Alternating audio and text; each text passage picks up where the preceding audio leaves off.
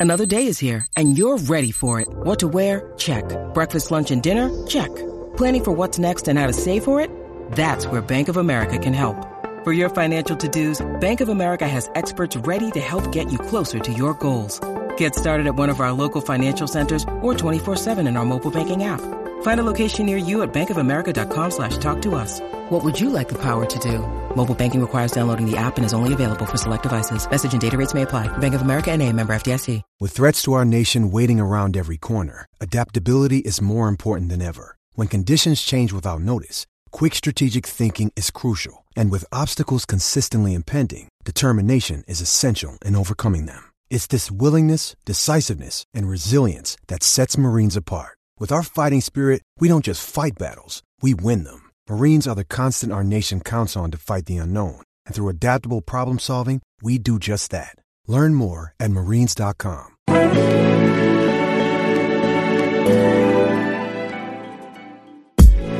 The Sports Walk is back. Watch season four of Backpack Broadcasting's original award winning web series that brings you the opinions of real sports fans in these streets, literally in these streets.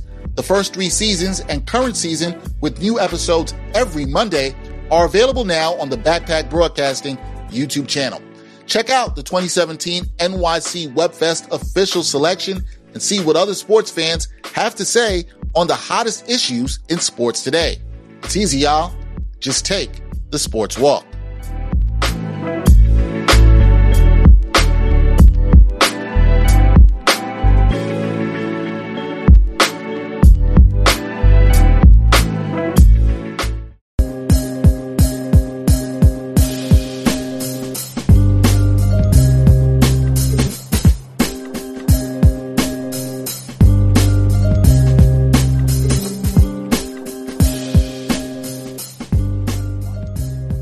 Ain't Hard to Tell podcast, episode 204. Dexter Henry Brian Fonseca here. 204. 204. Yeah, you just love as the numbers climb up. That's all you care about. Yeah, yeah. numbers. I'm already up. thinking about like because you know 210, 222, 222 is gonna be a fun one. You know what I'm saying? Okay. I mean, it'd be easier if we got some sponsorships. You know what I'm saying? In order to like, you know, but you know, we're working on that. We're working on that. I I, I can't even complain because actually, you know, recently things have uh, have been looking up. So yeah.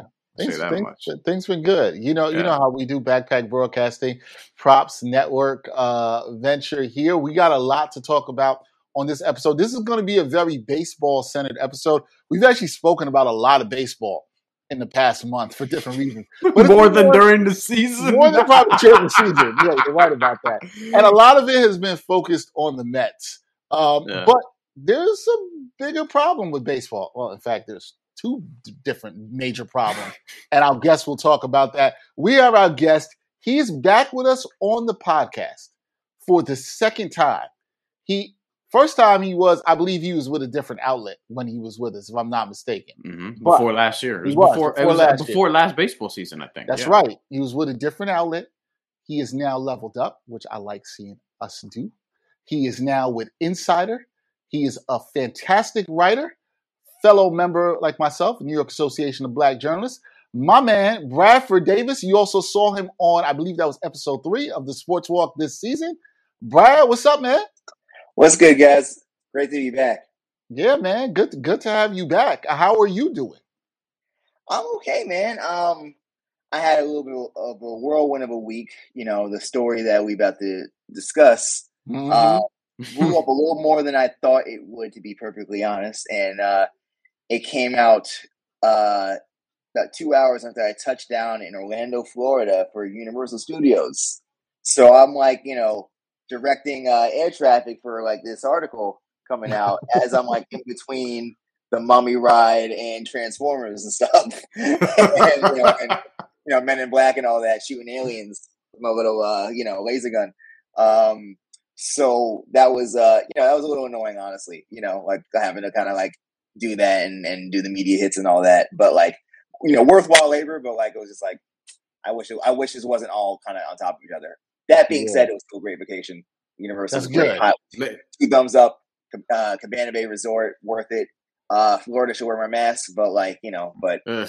I don't know. I, I, mean, I'm I'm burnt out on on trying to be a decent person to other people. Laser tag or, or, shit, or, encourage, or I should say, encouraging other people to be decent. Encouraging other people to be decent. Yeah. Yes, yes, yes. Um, we're, we're glad we're glad you are uh, back from Florida safe and triple shotted. We, we, we definitely we definitely like like that as well too. But my, my shot's not plant based either, by the way. Shouts to Kyrie.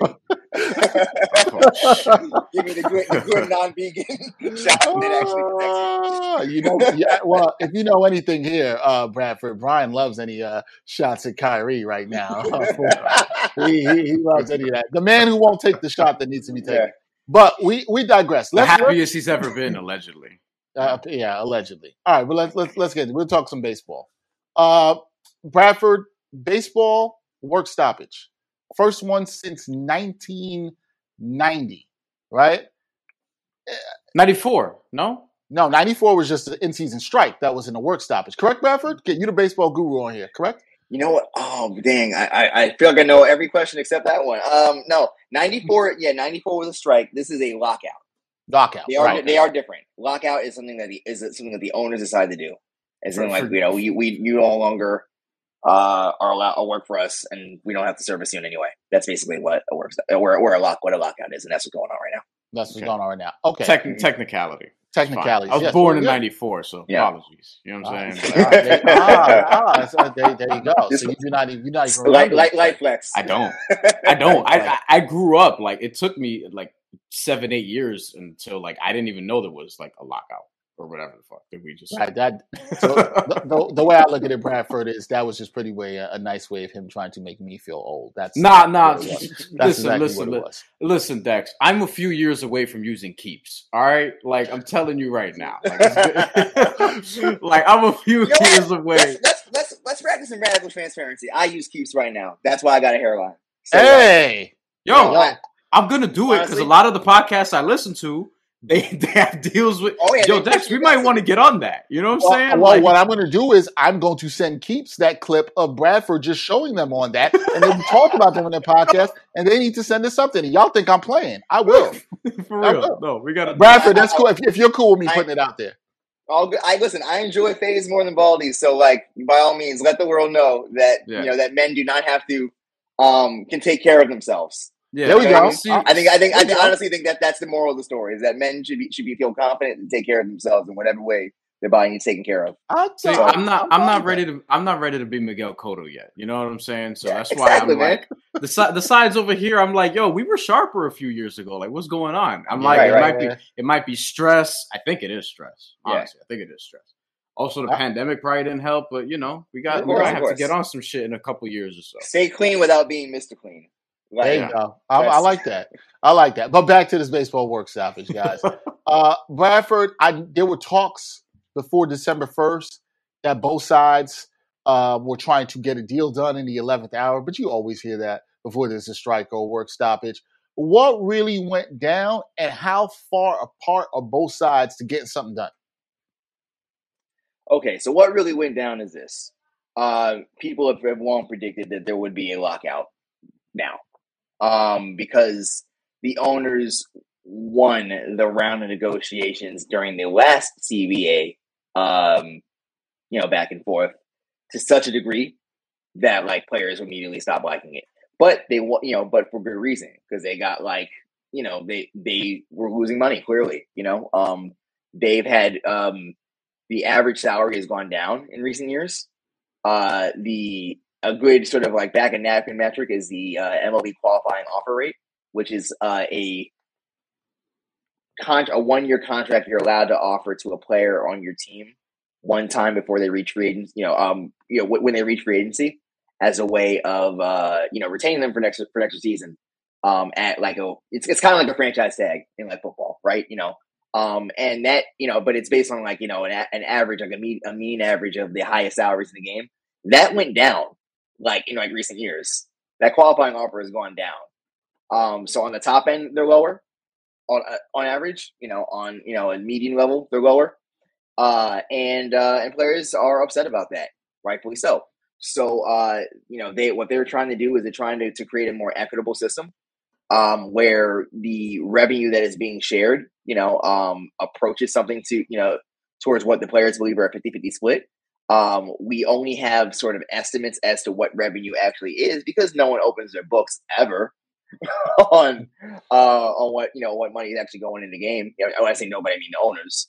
Um, so uh, so you know, so so we have those like Forbes rankings. You know, we have you know analysts, outside analysts, but we don't actually have the accounting. Um, so anyway, they want they want a better better share of the revenue. They want um to be able to be uh their pay to correlate with their best and most productive years. Right now, um, which is similar to most sports, frankly, but like you know when you you, the the the income that you make when you reach the league is much much lower um, in those early years, despite them those years often being your most productive seasons because you're in your athletic prime. You know what I mean? Like so for anybody who's like you know run a lap in your 30s versus your 20s, like it's different. You know, and so it's Oh, the same oh, it the same is. for baseball players, right? Brian don't know that he was born in '94. Yeah, you don't know anything about that. I ran, I ran, So, I ran he's- track he's and cross country though. Yeah, I but ran you haven't track done and it cross in your country, 30s. though. You know what I'm but you haven't done it in your 30s, so you do Yes. not know that feeling. I haven't tried that much Right. in my twenties, if I'm being totally honest. Not Listen, Listen, recently. he's, but like he's the, basically the- calling the- point is, like- you're you're Gen Z adjacent, so like this is a grown full conversation right now. Yeah. I do, But, I do um, want, I do want to ask though, like because we've we've actually talked about that up here in terms of like arbitration and it being stupid. Uh, the how long the rookie contracts are. Players like Jeff McNeil, for example, is one who's not going to be able to see free agency until he's like 33 or something like that. Which Great is example. Yeah, which is common because and like he's somebody like Jacob DeGrom didn't get to the majors until they were 26 because they went to college for four years, went through the minor league system. It took a while. So not everyone is able to get to the majors at like 21, 22, where they can be a free agent sooner. So like, do players want to get rid of the arbitration ar- arbitration system, I should say? And like, is there a push to actually do that? I would imagine that, you know, baseball and you know, people like Rob Manfred are going to be like, "Nah, get the fuck out of here." What what what they want to do? That's a great question. Though. What they want to do is they want to reach free agency at an earlier age, right, which Yes. something is closer Yeah, to your exactly. athletic prime. Right, Right. right, right now it's like they want to they want to reach about like twenty nine or something like that. You know, um, which is when they can still be they're still like in their prime where like both their skill and their athletic talent are still at a high level. You know, um, and and you could arguably and you could still say for many folks, especially with nutrition and everything, the best years are ahead of them. You know. And so capturing a little bit more of that where, you know, in the free agency market where teams are competing for your services rather than, you know, one team deciding what they want to pay you essentially more or less. Um, that is what players want without having to concede, you know, many of the things that just that, that make that make that sort of trade off not worth it. Um, they uh, you know, I think they want, you know, they, they want that to be uh they want the salary the the salary league minimum plus arbitration period to be a uh to be like a five year you know system last I checked instead of instead of like a six or often seven year system. Um, they uh, you know they, they want they want to make they basically they just want that money to correlate with their best years. Um, right now, you know another thing that that happens right now with with younger players is that even the very best prospects uh, don't always play the moment that they are, but you know at least by talent evaluators appear to be ready for the show. Um, and that is a Mhm. tactic that ownership uses, that front offices use, uh, a loophole that allows them to maintain an extra year of control over their salaries and over their career. So, like, so teams would rather have, you know, that extra year of like, you know, league minimum or arbitration or whatever, um, than winning more games. So it's an anti, it's a, it's an anti-competitive, you know, tactic that nonetheless saves you money. Uh, I- know, on, a, on the management end, and so that's kind of whack. So they want to change that too. part of me wants to ask this question that I feel like I know the answer to, right? Which is why don't the owners want then to make their players happier, which would be reaching free agency earlier, increasing their earning potential? And I know that the answer is greed, but is there something deeper than that, Bradford? Yeah, I mean, I really think, I think back in the, I I shouldn't say back in the day. There's always been cheap owners. I don't want to be ahistorical, right?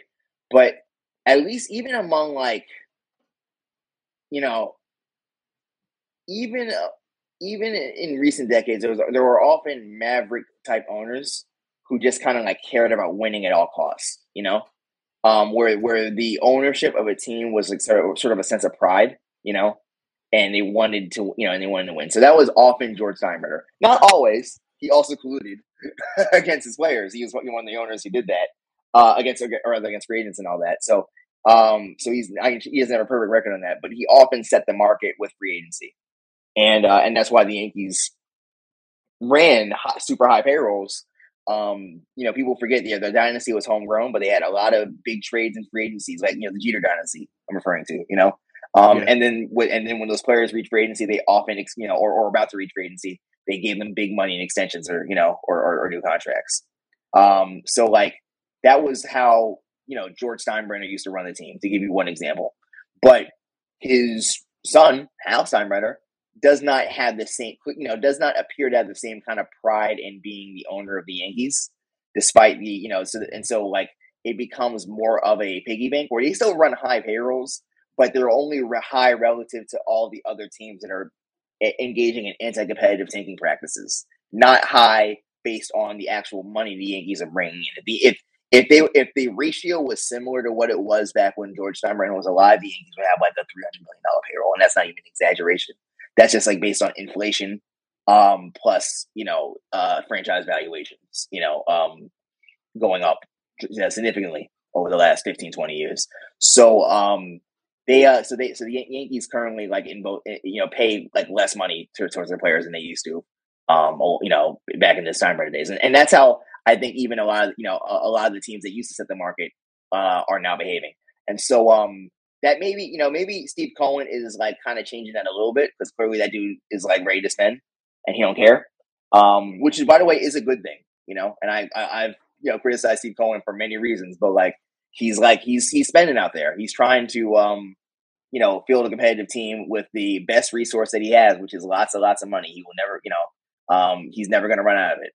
Um, but uh, you know, we need more of that in the league because the valuations are crazy. Every single team, except for I believe the Miami Marlins, is worth over a billion dollars. The TV contracts are coming in are crazy.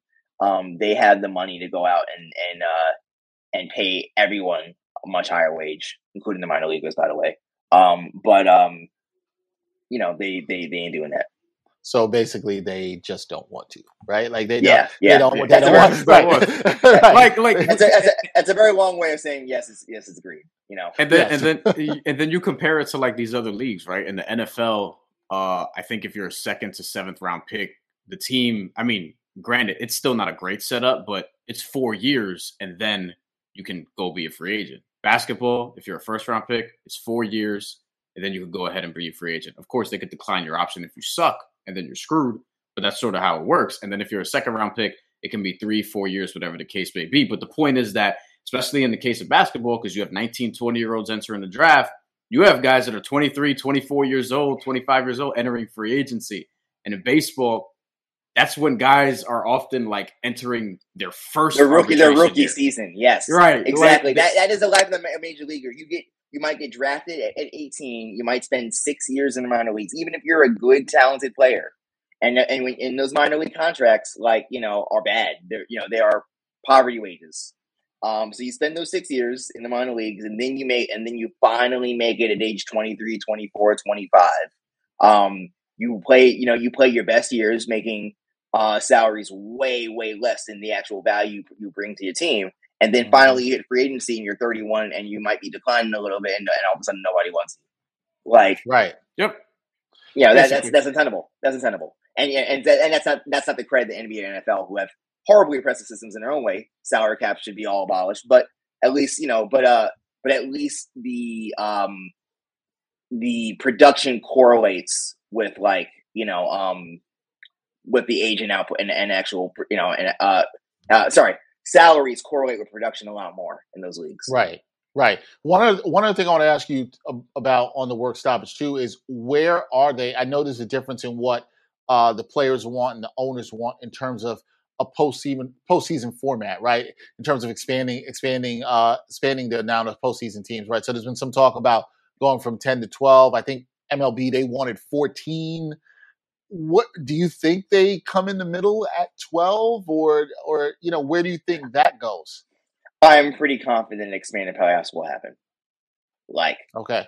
I, I think i think it makes sense for everyone frankly you know? I think it, it uh it's argue you know i guess i think some some folks will argue it's anti you know it's it's not or not anti that that it will increase competition by giving everyone more of a chance to make the playoffs. And you know, and MLB the playoffs are a crapshoot. You know, sincerely, where like a team can go can get hot and just dominate. That was the Atlanta Braves. The Atlanta Braves were were pretty bad for like four months out of the year, as uh, Brian, as a Mets fan, knows very painfully.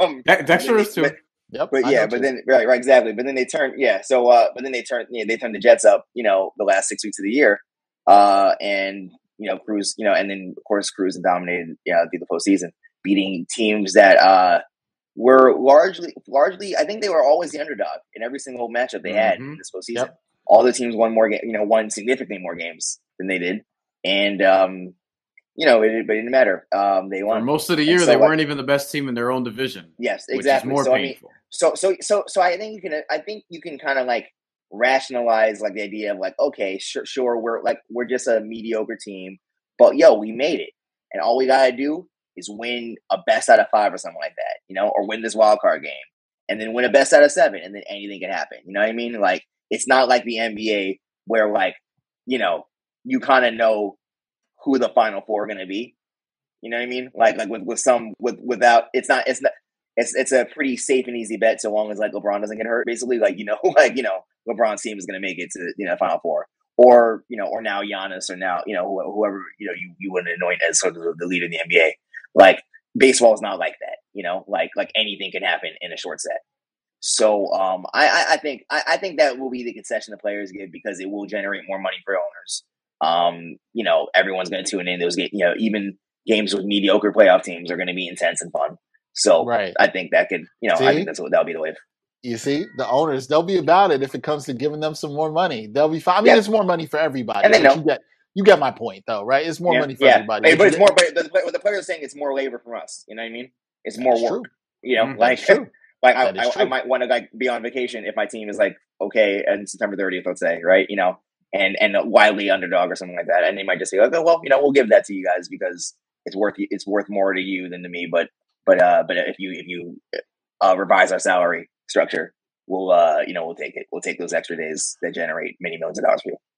So with all that being said, I guess we had to land on okay. Do we think this ends? Do we think this ends before the season is scheduled to start, or do you see this as a long term work stoppage?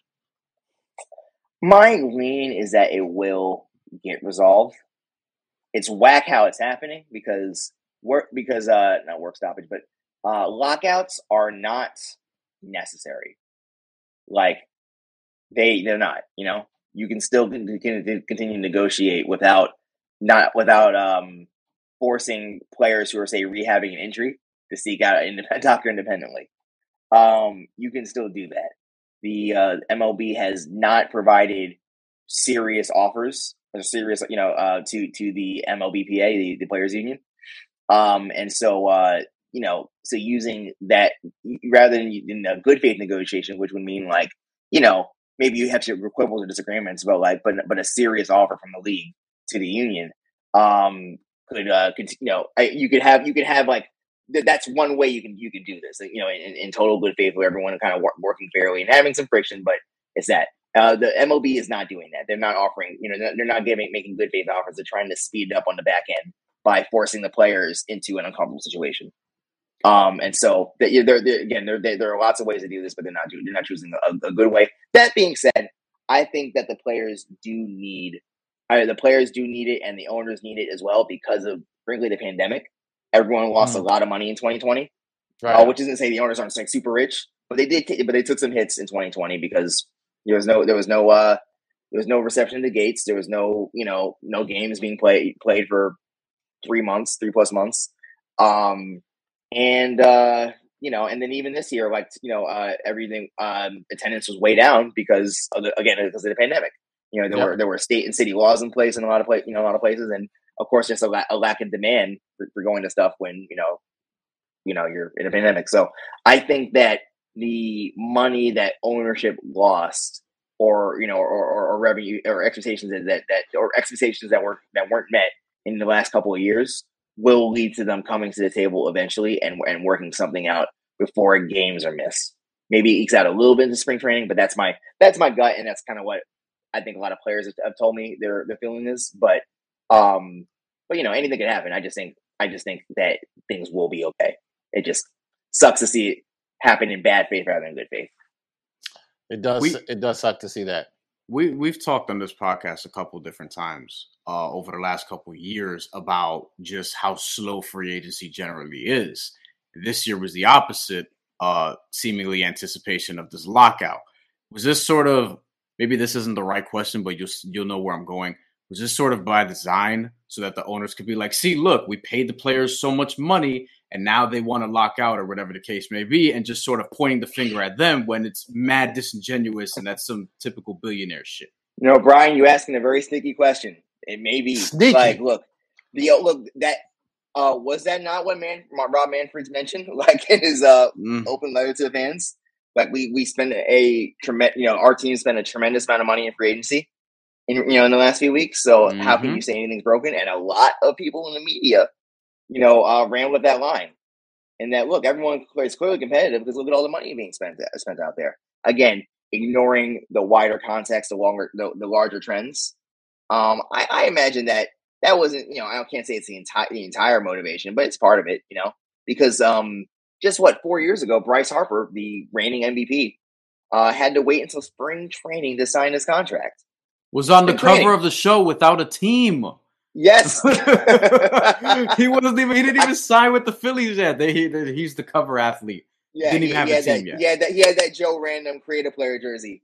Yeah, like and then they updated Um, it with the Phillies one. Right, exactly. So I mean, that was uh, you know, that's a real thing that happened um in 20 in the uh 2017 and 2018 or rather no, 2018 to 2019 off season. So um that's not that's very recent history. You can't say that's like, you know, that's just, you know, that that the league has completely moved away from squeezing out very talented players and good, players who have a track record of you know, of, of success um from free agency. So I mean, I think um I, I think it's very possible that part of the motivation was to uh have a rhetorical advantage, you know, um in in the press and public, uh with, you know, I guess their their dealings with the players. I think the other reason too is because I think, you know, uh, some teams were, were, were frankly just kind of like, and this is my good faith explanation, that they were just um concerned about the possibility of a work stoppage leading to not being able to grab the guy they wanted you know, in time.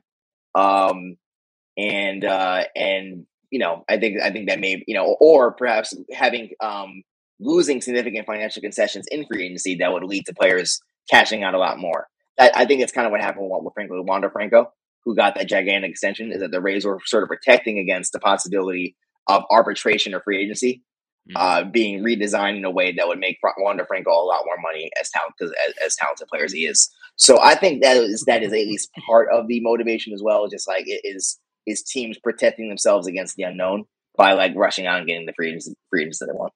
That was one of those contracts when I saw the extension, it made me mad because I knew he got underpaid. This Ozzy Albies was the one that really pissed me off a few years ago, whatever it was. Oh, yeah, I yeah. like I you knew what the Braves were doing. Ronald Acuna Ozzy, did it. Ozzy Albies and Ronald, Ronaldo Acuna Jr. like they got Yep. they got screwed. But you know, I'm glad I'm glad they're they're generationally rich, but they still got screwed. Like that's very you know like I, both can be true at the same time. Yeah. Yep. and and uh, with these extensions.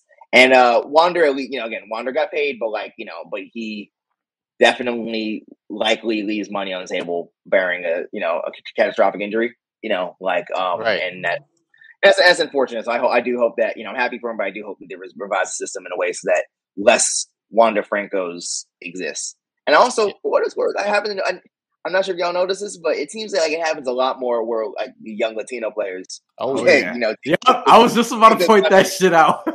yeah. Um, white players, they, they of course they, they sign you know below market extensions as well. But it seems it seems it, it just it.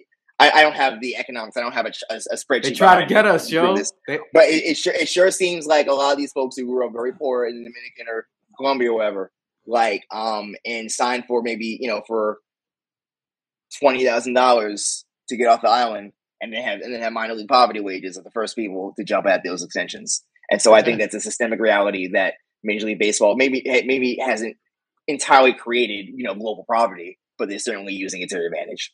oh, absolutely, they are.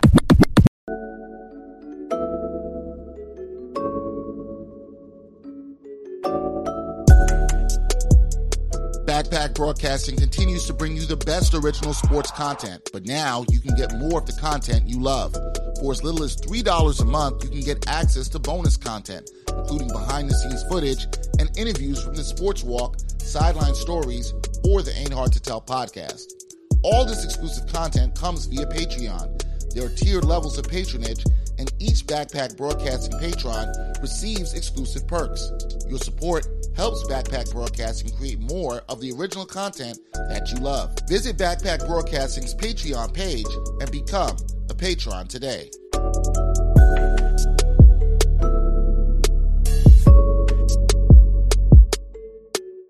Speaking of, this is a great transition. Possibly, I'm going to be careful my language here, using things to their advantage.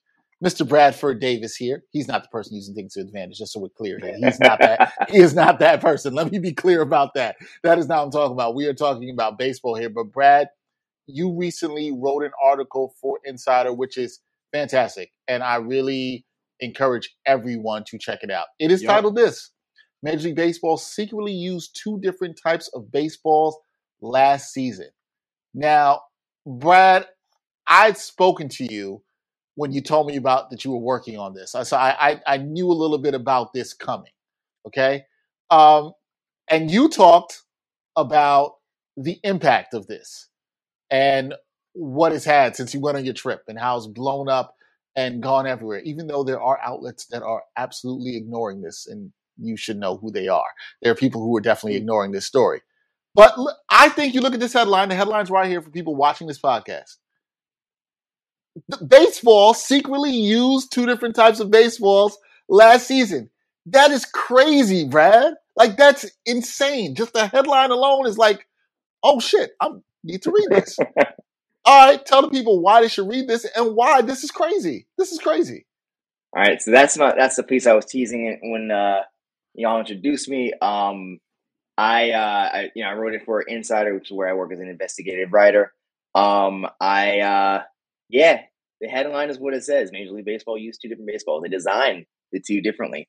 Um, one was designed to um, suppress offense, which means that the other was designed to not suppress offense. You know, uh, to increase it relative to, to the ball that they uh, announced that they were going to be using uh, in the beginning part of the season, or rather, right before the season began, to uh, at least their teams, um, the teams front offices.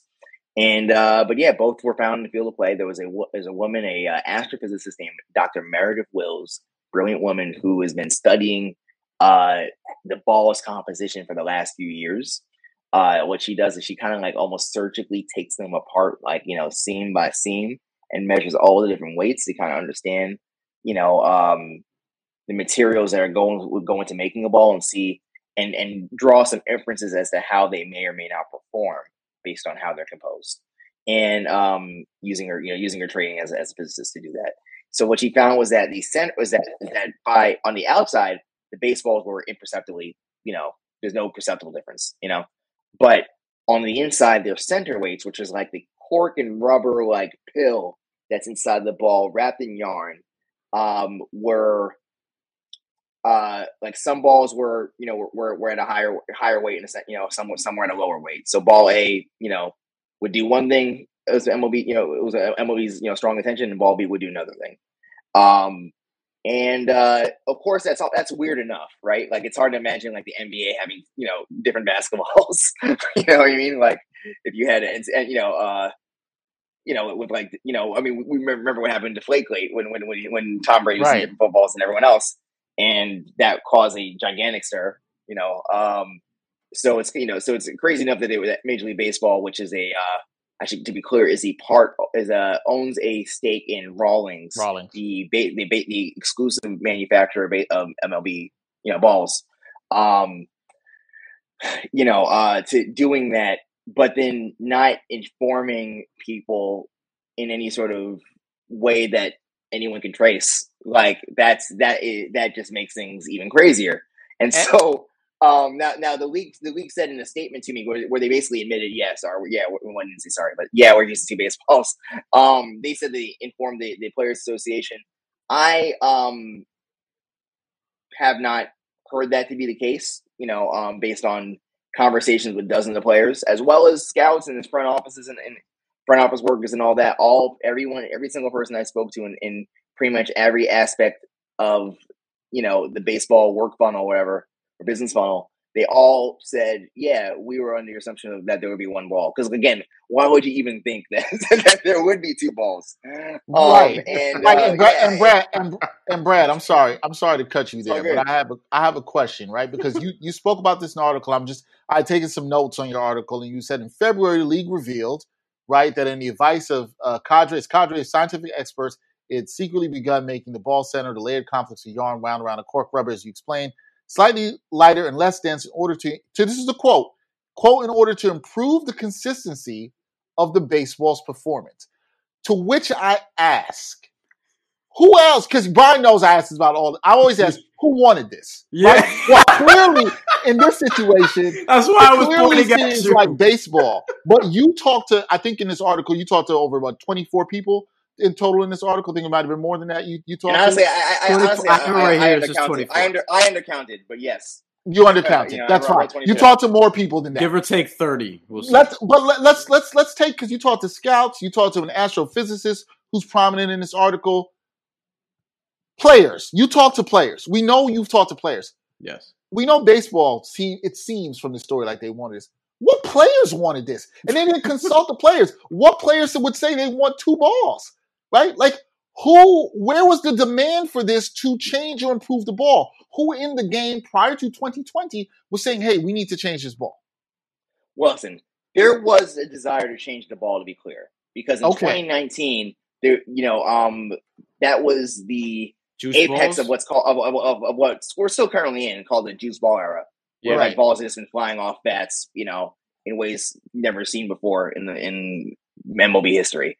And so uh, there was there were definitely complaints about why balls are just taking off like that. Uh, so and so there was a desire from you know certainly from some players, you know, sure not not if you hit forty home runs, you know, after being like a you know punch a Judy dude, um, and you got paid for that. Like I'm sure that's that's cool. But like, but a lot of players was you know I'm sure a lot of you know at the same time on, a pitching level, you're really frustrated because like you know things that used to be lazy fly balls are like three run home runs. so um, you know, there, so there, there were complaints before that, and so when Major League Baseball is like, "Hey, we're improving the consistency of the baseball," that sounds like great, but you can't do that if you have two different baseballs.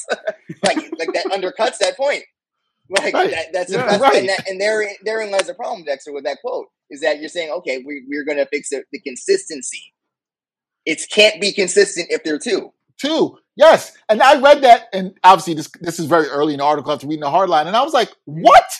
like, Yeah. like this just just can't do doesn't that. work. Yeah. It just doesn't So it's important. it It's work. important to note that the league that the league um bl- blamed the reason for this on COVID nineteen on the pandemic. Um, And, and they fur- said that further, they, you ex- know, further explain that, Bradford. But Further that, explain that, that. that, Yeah. doesn't even but make what, what, sense. what, they, what they were saying, what they were saying was that basically the pandemic created like sort of shortages, you know, um, that forced them to use the older design of baseball, the one that they indicated they were moving away from before the season began.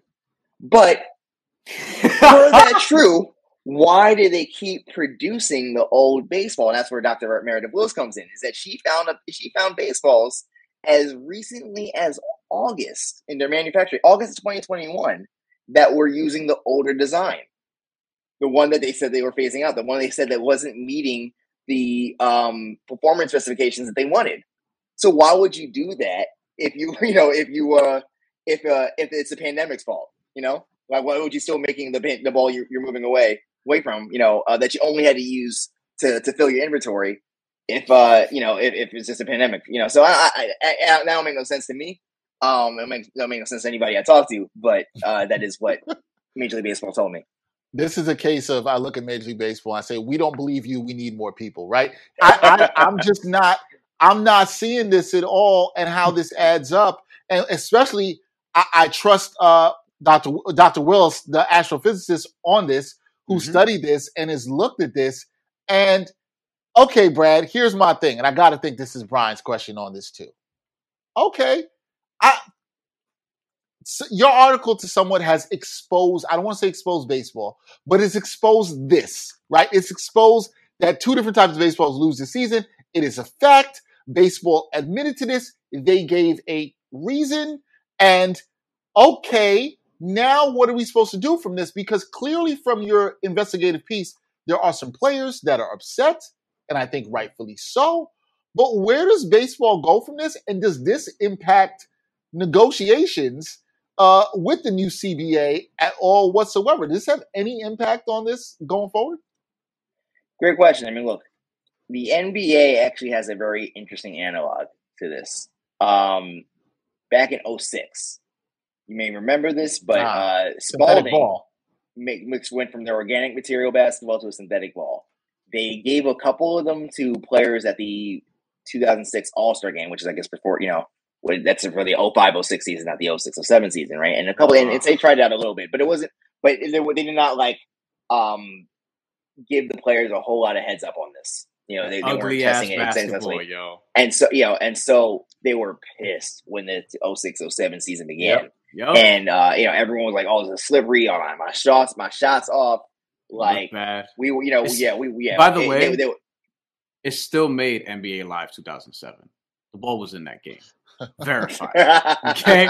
like that ugly ass ball was in that game. It was. Look That's it up. um, I, I think I moved on from live to 2K, I, I, but I realized I don't know what I had. Oh, I was we still, I was still hanging on at that time, sadly. But, I um, still hanging I moved on after that. But, uh, that was actually my last one. but uh but back to the situation it was so such a controversy that like mark cuban actually like commissioned a study yeah. to investigate how the ball was impacting the game um and the nbpa that's that's the nba players union they filed a grievance with the NR, nlrb the national labor review board over the you know um lack of input they had on the equipment that they're using like it was a really big deal it's such a big deal that this year when they actually switched switch balls, but but but at least include, the players a lot more from Spalding to Wilson as their official manufacturer. Players were still like really really concerned about like this. Like you know people are, were speaking out preemptively about this. You know they better not do what they did last time. Um, and then uh, and then, and even still, I think you know Nikola Jokic and, and B Paul George are all complaining about the shots Mhm. being off this year. Um, you know these aren't like these aren't like small fries. You know these are like all, perennial all stars and the top two MVP getters of the last season. They all, you know, uh, they're they're they're uh, people are upset. C- CJ McCollum was like talking about how he's like collecting input from the union. CJ McCollum being the president of NBPA, like you know, to see if like they, need to you know, do more to, to uh, speak out about this ball. So I mean, um, so that so that's just you know right. You know, you don't even have to go into uh, other countries where tampering with with with equipment has literally gotten commissioners fa- you know fired. That happened in NPB. Uh, Yep. you know, that's that's Jap- Japan South League. Side, yeah. Um, they they they they they they they, they messed with the ball, and the commissioner, you know, had his head roll for it. So like, you know, you just go to the NBA, like you know, in recent recent living memory, and you can see like you know how bad this can get. So Well, I, as far as far as right now, like the you know, union does have a lot of concerns, like first order concerns about like just the pure straight out economics of this. But I think if they, if they, if uh, I think that they are still very pissed. Like a lot of again, a lot of players have told me that. You know, a, a lot of people who are apparently like you know negotiating in the wee hours right before the lockout, like had all been pretty familiar with like the you know with uh, uh or become familiarized with the story after it came out. You know, and uh, we're we're talking about that um amongst themselves. So I th- I think that if there can be more economic lines drawn, like say, hey, did one team say disproportionately get more more of ball A than ball B? Like if that happens, like you know, I think there'll be a war. Um, right now it's just a it's a, it's a, it's a point of concern. it does say something that in you i'm glad you brought another league in north america that had a ball issue and players were vocal about it and it was clearly shown that hey you need to talk to the players and mlb knows that and they were just were like nah we're not we're not going to talk to the players i guess i guess the last thing from us on this because we know you got to go Yeah. uh, uh brad is that you know i don't know if you can say where you go from here you said you think it'll be a uh, a, a part of lockout. But I think one of the other things that could be moved towards future work for you is this doesn't impact just the game on the field. It impacts the money in the game off the field, right? In terms of Right. sports betting. And you had some talk about that in your in your piece. Do you see this being the next sort of chapter for this story, the next thing for you to do and look and look at and dive into? Because it's not just about the competition. There's so much money in sports betting right now. These leagues, these leagues aren't even denying it. So you got to get this information out there. You can't be hiding two balls. Like Can't do that. yeah, I, I I happen to think the question here, Dexter, is like, what is MLB's obligate like contractual obligation to these gambling companies? Is this information about these two different balls performed two different ways something that they had a contractual uh, obligation to provide to their betting partners? You know, um, if so, they might have a lot of problems. That's all say. That yeah, I, I would I would think they could. We know you got to get out of here, Brad. We appreciate you. Keep up the good work on Insider. Keep fighting the good fight and exposing the corruption, like people hiding two balls and doing other all kinds of other stuff. Peace, Yo. man. We'll talk to you soon. Well, yeah, Brad, you later. Once again, right, that's Bradford. I'm sorry, I'm sorry, I got to bounce. No, no, no. It's all good, man. Once again, that's Bradford Davis. He is investigative reporter for Insider, and we appreciate his work. So much interesting stuff there, Brian. Whoo! MLB. Sometimes they just can't get out their own way, man. The can't get out their own way. The only thing I wonder, and this is a conversation for another conversation, but I just wondered sort of the collateral damage this could have towards minor league baseball. Not mm. so much with the with the two baseball story, but what we were talking about earlier in terms of the lockout situation. Because minor leaguers were already they couldn't play in 2020. There was yep. no there were no minor leagues in 2020. It's a great and, point. And all these guys had to just pick back up, resume their careers in 2021.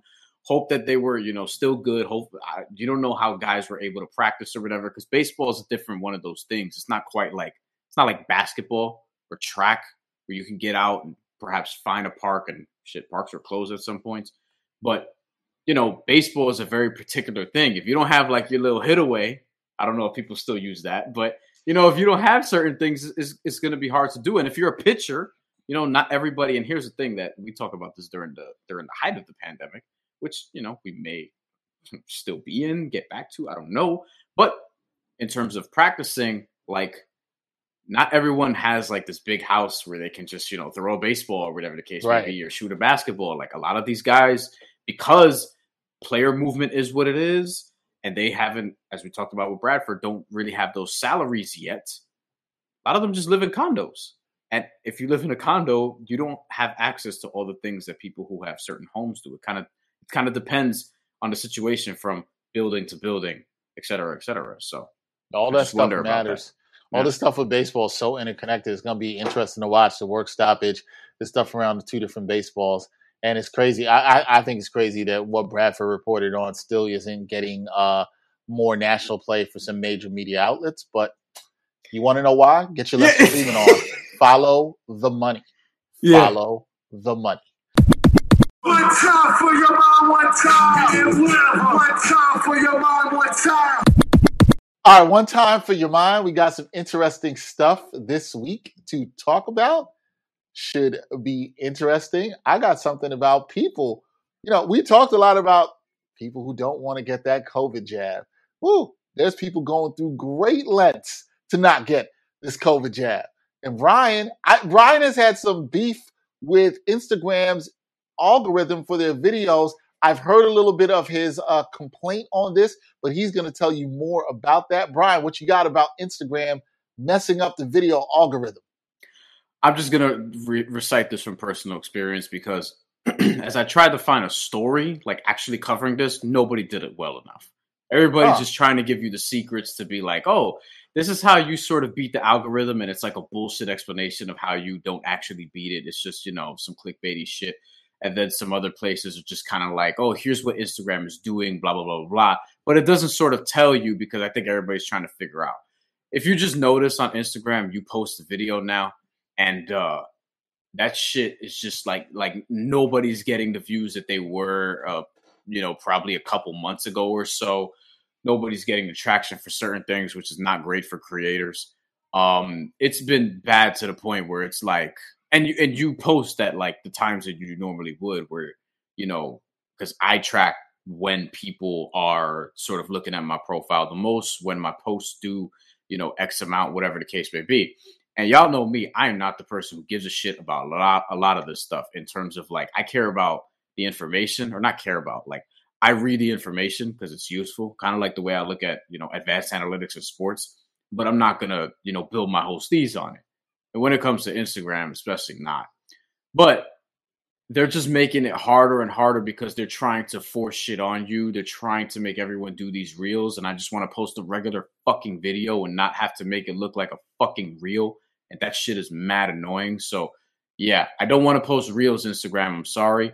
I make actual reels, working on a couple right now for the purposes of my career, not this fucking Instagram reel bullshit, right? So, like, I one, it's an insult to call that shit a reel, and two, like, look, I agree. Especially if you're me, right? Like, I'm not part of uh, the demographic that you're targeting for that.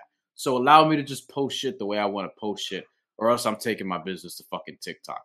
That but but here's my thing that I feel like a lot of people would want to know, and maybe I'm ignorant to this. Why I know you might not have the answer to this, but I'm curious as to your thoughts. Why do you think Instagram has wanted to change up their video video algorithm? they just want to make people use reels. I think like they just want people to use certain things they're introducing, right? Instead of posting a regular video, they want it to look specifically like a reel so they could push that Mm. feature and you know whatever. All these apps are biting off each other anyway. Like Clubhouse already came and went. I'm like I'm seeing people do Twitter Spaces every day. I was actually in one last night. I was not speaking. I was just listening. Um, it was actually the first Latino Rebels one, which is it had our uh, two previous Ain't Hard to Tell guests were the speakers, Julio and uh, Julio Nice. Ricardo Varela and uh, Pablo Manriquez. They were talking There about the, the stuff going on in DC, so I was just listening to support and obviously you know gather some info. But yeah, like I, Twitter Spaces, I, I I like, but like it's a rip off of Clubhouse. Instagram Reels is just a rip off of this, and this is a rip off of this. Like Instagram Stories weren't even a thing; they took that from Snapchat. You know what I mean? Like Yep. all these apps are just ripping off each other, and Instagram has a little bit more of a monopoly because we know who owns it, and uh, who owns that, who owns Facebook, who owns WhatsApp. And look, so this is another conversation that's unrelated to this, but that's how we have a lot of misinformation now because a lot of my people are on WhatsApp because we have group chats amongst each other because we have family in different countries and things of that nature. I hope I have a show on Five Reasons Sports with Tim A. Bain, uh, friend of the show. We use WhatsApp because he lives in the Bahamas, right? A lot of our relatives are prone to misinformation because they have these things, especially Facebook, because they don't weed out sort of the misinformation. And Instagram doesn't really do a great job of that either. I think every app uh, should do a better job of that, you know. And it seems like when Trump gets banned from Twitter, for example, it seems like too little, too late, and you still have poor messaging out there, regardless. But that's another uh, diatribe for another uh, occasion, I suppose. Okay, who knew? The last thing I will say, the last thing I video will say, algorithm. Yes. the last thing I will say on this front is like I'm actually serious about like TikTok shit. Like I'm this close because like even some of the stuff that I've done with FanDuel, like they post that on TikTok, and I, I just look at that and I wonder. I'm like, hmm, if TikTok is not going to be that much of a pain in the ass, maybe, but it also looks like mad effort. Y'all motherfuckers be going way too hard. You know, taking five hours to post a video that's one minute long that's on a social media app. Like, I'm just not going to do that. If I'm going to take five hours to post a one minute clip for something, it's going to be, you know, to promote something I'm doing, podcast, whatever the case may be. It probably won't even take five hours, but I ain't doing that for fucking TikTok. Get the fuck out of here, yo. Split personality myself. I'm not doing that. I don't think we need to see that. Instagram video algorithm. That's gonna be. I want to see if there's any better reporting on people reporting on this, just about being forced to use certain features and different social media platforms and how we might see that continue. And I will say this, Brian and they make it so that if you don't you if you don't do certain things, Right. right, then your engagement goes down. goes down, right? So and it's, that's it's and it's right. like, yo, like people shouldn't have to be forced to do anything, really. I mean, this is I- allegedly like you know, but I, I don't I don't I don't dis I don't disagree with that. I don't disagree with that at all whatsoever. The other point I agree with you is that a lot of these uh, social media outlets are just continuously biting off each other, and it starts to be overlapped by users. Like there's users who don't know how to use one as opposed to the other. Like one of the examples I always think about is LinkedIn. Like you got people on LinkedIn trying to holler at you. You got people on LinkedIn Oh, yeah. Posting pictures that are not professional. It's like, what are we doing here? Like LinkedIn has Facebook. stories now. YouTube LinkedIn has has stories, stories, now. stories now, right? And shorts, yeah. Yeah. It's it's just it's and then everyone on. LinkedIn, and I, you see me tweet. I tweeted this about I actually at I saw that. I saw your. T- I Like saw your every tweet on it. fucking viral LinkedIn post is the same see that. format, and that shit It is is. annoying. It's- I- it's- LinkedIn, I like you, man. Like, don't do this to me. You know what I'm saying? Every But time, it's not some, literally, some of, every time I some of that open is the not app, even them. Some of that is not even them. It's the people. I, it's it's the so. Uh, users. I know, but I'm like, yo, can you read this stuff out for me, please?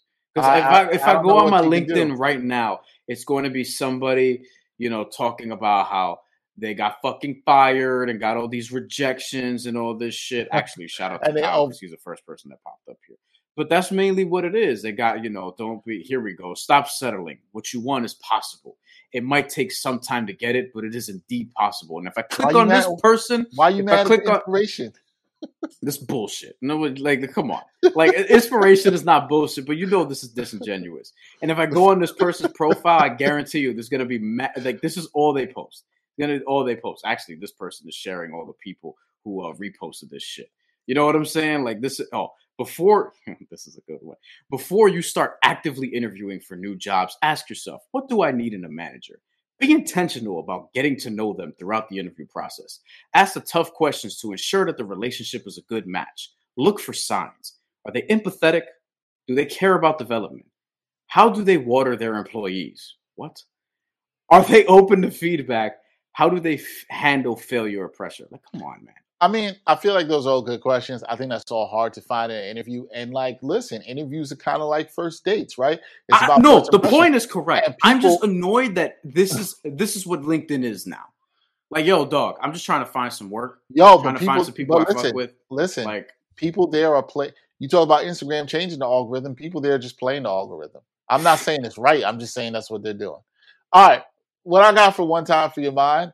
Whoo, that's a good one. If you're watching, you see this headline: Man wears fake arm in attempt to avoid COVID jab. And shout out to my sister-in-law Sam who sent me this, and I Oh. was absolutely dying, dying. Fifty-year-old man in Italy was supposed to because Italy is now having uh they're having you know vaccine mandates uh in in the country good. and so this which is great we we had but this is this is a creative anti-vaxxer okay guys I mean most anti-vax stand out there say I'm not taking it blah blah blah and I always say okay well what's going to happen when you actually have to take this you actually have to do this for work you can't just be out here not doing anything. And so, what I've learned from this in this story with this Italian man who tried to avoid getting the jab is people are seriously willing to go through certain lengths. But you know what I say, Brian?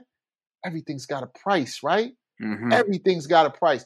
And what's your price? Now, this man actually was willing to pay a couple hundred euros. This is according to a report from The Guardian.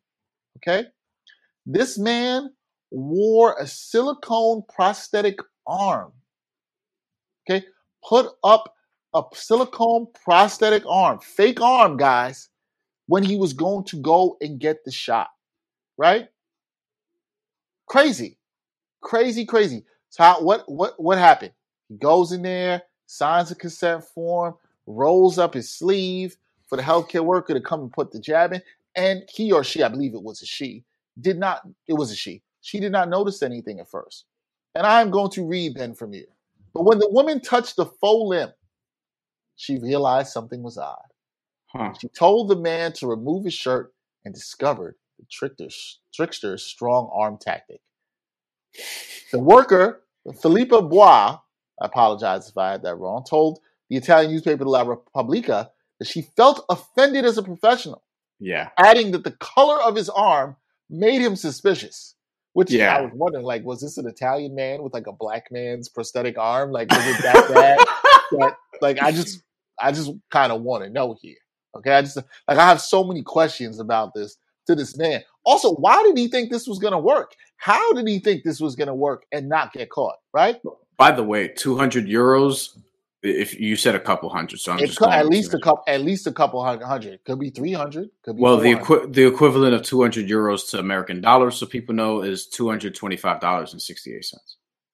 Just get Quote. the top, bro. quote by uh, Filippa Bua. It was well made, but it wasn't the same color. She told the paper she could not see That's any great. veins. At first, I thought I made a mistake that it was a patient with an artificial arm, which could be reasonable, right? A patient could have walked up there with an artificial arm, but that patient wouldn't roll up the sleeve to get the jab. he would have gone to the other arm, assuming that he or she had another arm. and like, here's the best part of the story: the man had no shame about this when caught. He tried to tell her, "Yo, you know, yo, you, can look the other way on this." oh, You, okay. you, ain't, you, ain't, you ain't you don't have to you know you don't have to snitch on me. You try to, He, yeah. he said to her, "Would you have imagined that I would have such a physique based on the arm, What? the fake arm? What? Like, yo, Yo, this Yo. is some shit. This is some Rick and Morty shit, honestly. Like, but I, I, almost love that this stuff does happen in the world because, like, it, I always, if I saw this in a show, I would think it's bullshit. But like, this kind of stuff actually happens because people just will just go to any lengths for anything. I, I, I, I, I am mad that even the, the, the town, I believe is Piemonte in Italy, uh, the president uh, said in a joint statement with the regional health chief, Luigi Icardi, the promptness and skill of the health worker ruined the plans of this person who will now have to respond to the Jewish judiciary. And I'm glad he'll, he'll have some kind of punishment. I mean, he should be fined like crazy. And the Italian newspaper, the Repubblica, suggested the same man may have shared a message on Twitter featuring a silicone bodysuit on sale on Amazon, along with the message, if I go with this, will they notice? So Why does everyone This- give it away? why does everybody have to tell on themselves before they Like- even do something? Yeah. Maybe Like, yo, like, uh I'll even put on some extra clothes to avoid the needle reaching my real arm, the user reportedly added. Hold on, Brian. You were going to put on extra clothes under the silicone thing to try. This, This is, is the lengths you're willing to go to to not get a COVID vaccine? You know what's worse than doing all this and this shame that you now have to deal with? Getting COVID. That's worse.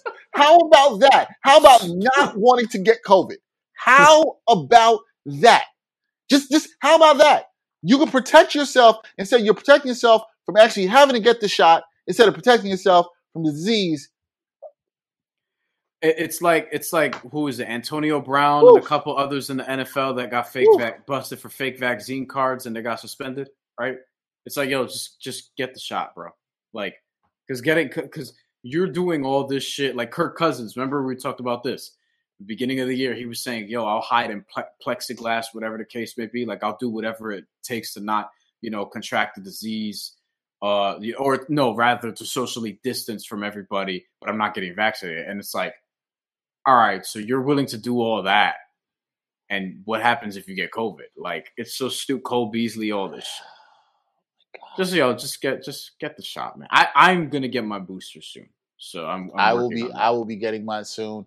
Uh, this man, I mean, if he wants to do anything in Italy, is their mandates are increasing, he's going to have to do that. But this is where we're at, people. These are the lengths that people are willing to go to through to not get vaccinated. A fake arm? That's what we're doing now? And telling on yourself on social media? That was a meme before. Like people, there was a meme going around of like the funny one. I can't really explain it, but basically, dude had a fake arm, got the shot, and then you couldn't tell, and then walked away with the fake arm and the vaccine card. It was like a meme, like an animated meme that somebody just made. And except except now somebody took that as inspiration. Actually, someone, yeah, someone's actually trying. Shit, honestly, the way the internet works, probably where he got the idea. On that note, that's a wrap for this episode. last, last thing, Hard to Tell last thing I will say. Last thing I will say. Uh, wrote a feature on Latino Rebels. Y'all should check out about uh the U.S. sports leagues uh expanding to Latin America.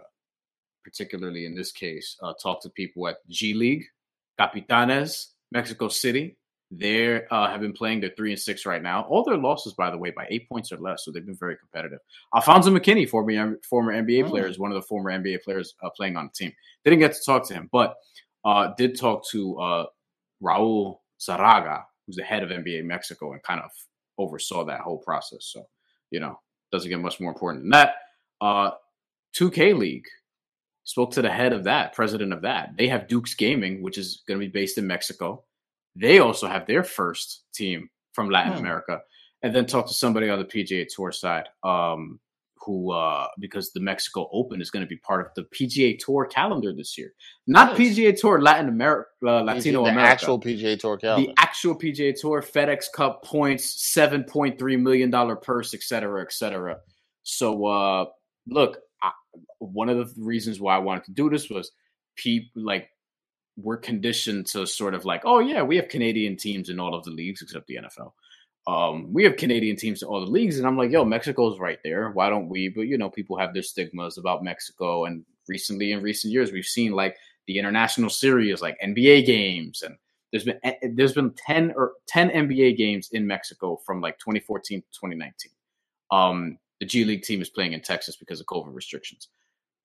Because Mexico is like, yo, look, look, y'all motherfuckers think we're dirty. Tuh, we ain't letting you come down here to do your little sports shit. All right, we'll see you if you get your shit together.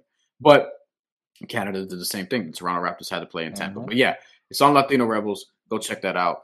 Uh, the headline is U.S. sports set on expanding to Latin America. So just check that out. Some reporting check, there. Check check that out. It's better than reading about somebody trying to avoid the jab with a freight prosthetic arm.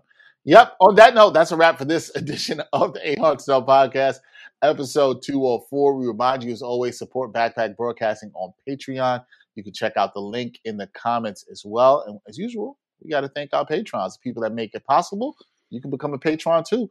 Donate as little as $1 a month to help support the content that we are making. You know where to find us on Instagram, where Brian loves to post his videos now, and Twitter as well. Follow the AHTT podcast at AHTT Podcast. He's Brian Fonseca. I'm Dex sure. Henry.